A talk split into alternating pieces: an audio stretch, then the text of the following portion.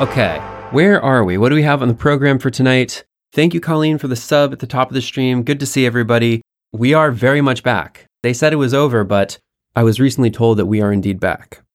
Top of the stream, we are going to do a live read for the Platform Wars Part 3. This is a series that I've been publishing for a little while. We read Part 1 and 2 on the previous podcast. We'll do a little bit of extra commentary that was not in the Substack publication originally. I'll try to keep it brief because it is on the longer side. I promise these as being part three and four in the same episode, but in the process of writing them, part three became much longer than anticipated. And good God, part four is like, it's going to take 30 minutes just to read through the whole piece. It's actually really, really extensive. So as this comes out on the feed, watch out in the following weeks as we hit podcast, newsletter, podcast, and be patient with me as I get it out into the weekly schedule. Okay. Why don't we just dive right in at the top of the stream? Part three TikTok and geopolitics. Since the last installment of this series, the platform formerly known as Twitter, now X, has continued to transform. As discussed in part one, new lock in features like required login, rate limiting free accounts, and advertising splits to creators have created significant hurdles for moving data out of the platform. Additionally, numerous Twitter clones have cropped up, most notably Meta's threads. No one is quite sure where to post anymore.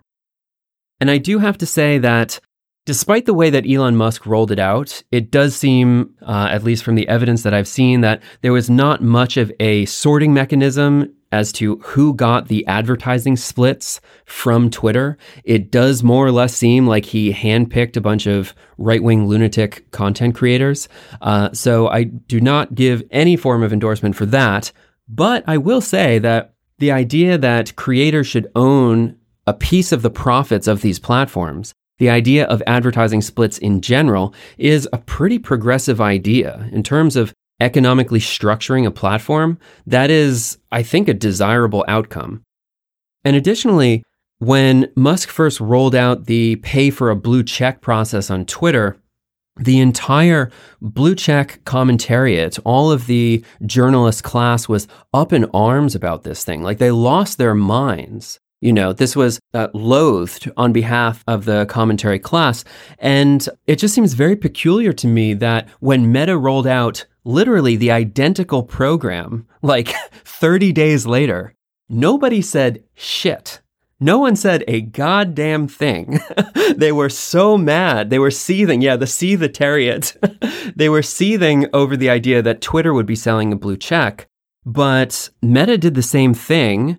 In fact, Meta is even a few dollars more expensive a month, but you pay for verification, you pay for customer service, you get the same blue check next to your name, and no one said anything about it. So, this is my, I'll, I'll get to the article in a moment here, but this is my kind of end game take on all of this stuff that because Elon Musk is winking or directly signaling to all of these idiot right wing content creators on Twitter, um, he's going to catch a lot of shit for doing what are probably in a broader, zoomed out analysis, pretty economically progressive transformations to the structures of social media. Incrementally moving platforms away from the indirect subsidy of advertising, meaning introducing subscriptions, is probably a beneficial way of structuring digital media. That is true for Patreon and for Substack and all the stuff that you usually prefer more to the, you know, advertising for you pages and the recommendations you get through algorithms. So a lot of those things, they seem to be worthwhile changes, but he's just doing it in the absolute most shithead way possible. Yeah, so my endgame take for all of this is that Elon Musk is going to do it, encounter incredible friction from the journalist class, and then all of the other platforms are going to follow suit and nobody will say anything. And then they'll be later in hindsight viewed as progressive, positive changes in the ecosystem of platforms. Literally cherry picking fucking lunatics that part I do not condone. Okay, aside from the commentary, we're going to continue here with our Platform Wars Part 3 TikTok and Geopolitics. A TikTok ban is inevitable. It may take one year or 10 years, but it will happen eventually. issues like data security and the growing influence of alternative media will come to a head as superpower competition between the United States and China shapes the 21st century. With 150 million monthly active users, TikTok is the first major social media platform to arise from outside the United States. This opens up new and unique scenarios for potential conflict. The platform wars begin as competition between private companies, but grows to encompass rivalries between states. International communication networks, like social media, challenge the Westphalian model of contiguous, geographically defined states. At times, governments and the tech sector may struggle against each other. At other times, they may cooperate. The alignment of these public and private interests will shape the future of governance at home and abroad. In the case of TikTok, the writing has been on the wall since the very beginning. Data security. TikTok collects unprecedented amounts of data. The app is already banned from all government devices in most advanced countries Austria, Belgium, Denmark, Estonia, France, Ireland, Latvia, Netherlands, Norway, Canada, the United States, Australia, New Zealand, and more. State level data leaks are not unprecedented. In 2018, Strava, an iPhone fitness tracker app, inadvertently mapped CIA black sites and disclosed them to the world. Whether malicious or accidental, the process of collecting data will always have unexpected social and political consequences.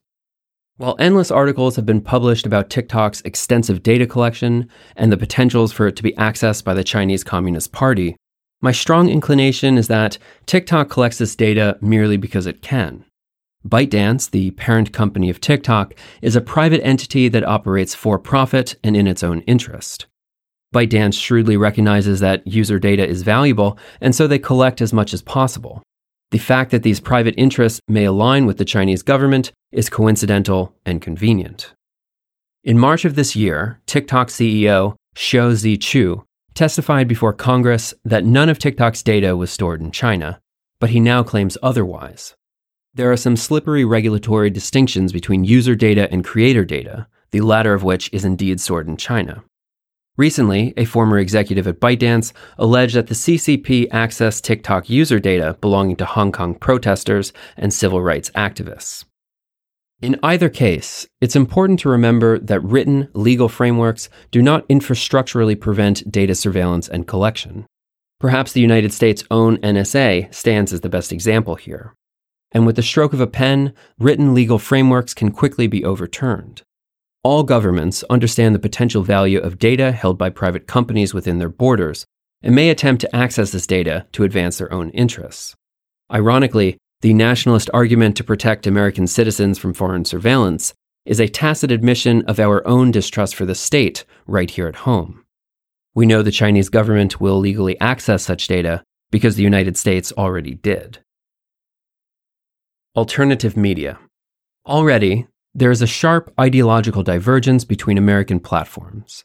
For example, posts that intentionally misgender a person will be allowed on the conservative aligned Twitter, but would be considered a TOS violation on progressive aligned threads. Soon we will see deeper ideological divisions emerge between platforms aligned with different geopolitical blocs. Russia Today is a US based news channel that is funded by the Russian state. In 2022, RT News was deplatformed due to many of its channels spreading disinformation and Russian state propaganda. YouTube, Facebook, and TikTok moved in unison to ban RT News in Europe. But when YouTube chose to ban RT News worldwide, Facebook and TikTok curiously did not. In fact, you can still watch it right now, RT News on TikTok, Scrolling over the page, about one in every 10 videos is just a press release from government officials at the Ministry of Foreign Affairs in China. And I have a quote from this piece here. I have a quote from this TikTok here, but perhaps we'll just watch the video since it's embedded in the post. This is a press release from the Ministry of Foreign Affairs in China. China comments on TikTok ban in Montana. We have taken note of the relevant reports. And what I would like to say is that this is a patchwork report with a serious lack of chain of evidence and is extremely unprofessional. We also note that government agencies such as the National Security Agency of the United States and relevant agencies of the United Kingdom, Australia, Canada, New Zealand, and other countries have also issued similar reports. It is obvious that this is a collective false information action taken by the Five Eye countries by the United States for geopolitical purposes. Both Facebook and TikTok now label RT News as, quote, state controlled media. This regional asymmetry of TOS is an early indication of the different political pressures applied to major platforms in different geopolitical blocs. Competing states will always provide a home to media narratives that disparage their competitors. For example, the Epoch Times is banned in China but operates freely within the United States. And this was often the case for radical newspapers before the internet. Among the many propagandist programs on RT, it also included reputable voices like Chris Hedges. Hedges was previously a journalist at NPR and the New York Times, for which he won the Pulitzer Prize in 2002, but his critical perspective ultimately drove him to be excluded from American media channels and to find a home on RT. TikTok recently released its own Twitter clone called TextPost. It seems plausible that within the next five years, TikTok could be wholly redesigned to become an everything app, like Twitter or X, and to incorporate long form video. In this case, it might be the only major platform on which to watch Chris Hedges interview Marxist professor David Harvey while inside the United States. It might be the only venue that gives an audience to the labor focused politics that I personally would like to see more of. Banning TikTok will undoubtedly limit the range of political discourse in America. In the short term, I lament the inevitable TikTok ban. But it's important to remember that as a network, RT News does not especially care about the class politics Hedges may discuss. RT gives a home to various dissident narratives insofar as they help to destabilize the US political establishment. And while this may include the labor focused politics that I personally align with, it also means amplifying radicals from across the entire spectrum. When these same dynamics are applied not to a publisher like RT, but to a platform like TikTok, the balance of reputable voices to propaganda tips ever more steeply towards the latter. For readers outside the US, this description of foreign platforms as a mean to culturally and politically destabilize competitors likely rings true. This is already how American platforms are commonly viewed everywhere else. The long game. For TikTok, the writing has been on the wall.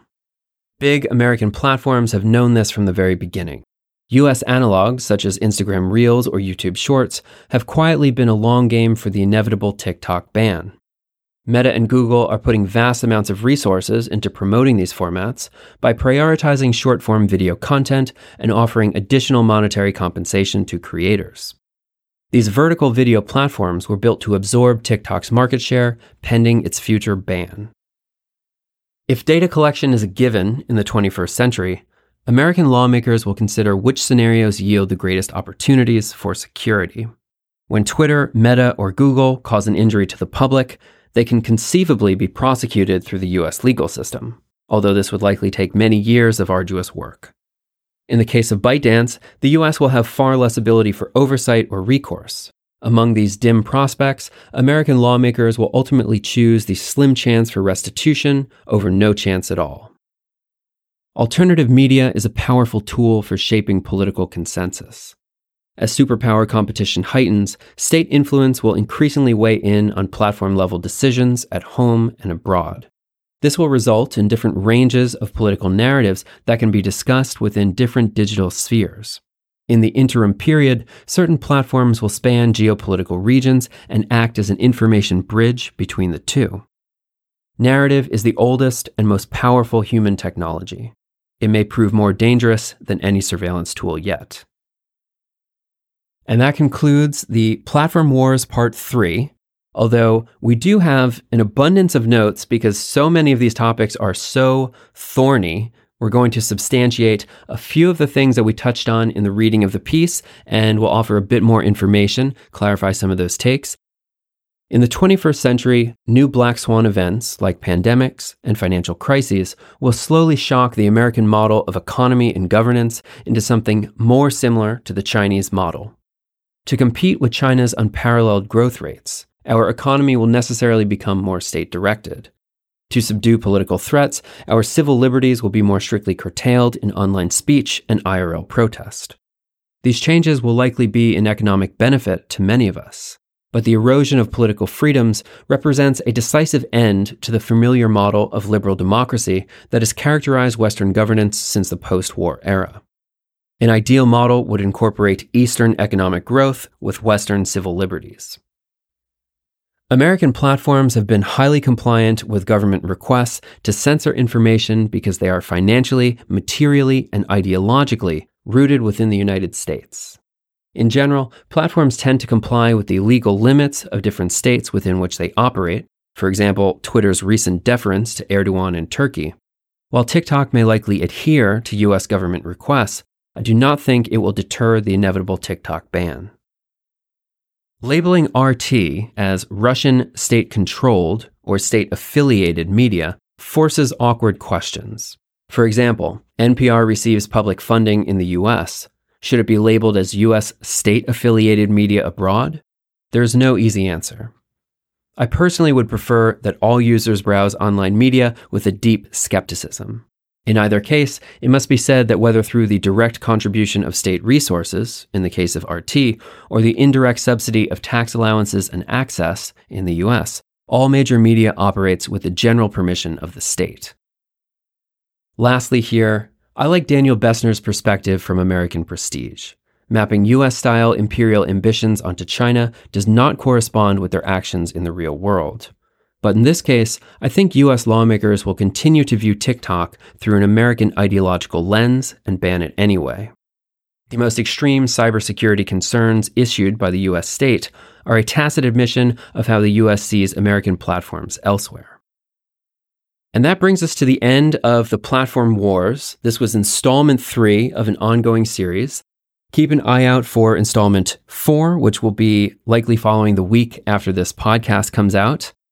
Thank you, Colleen, for trolling me in the chat during the live record. Um, I hope you guys like this segment. This is a very interesting thing to me. I'm enjoying writing these pieces. So, yeah, follow along for more, and you'll hear from me very soon.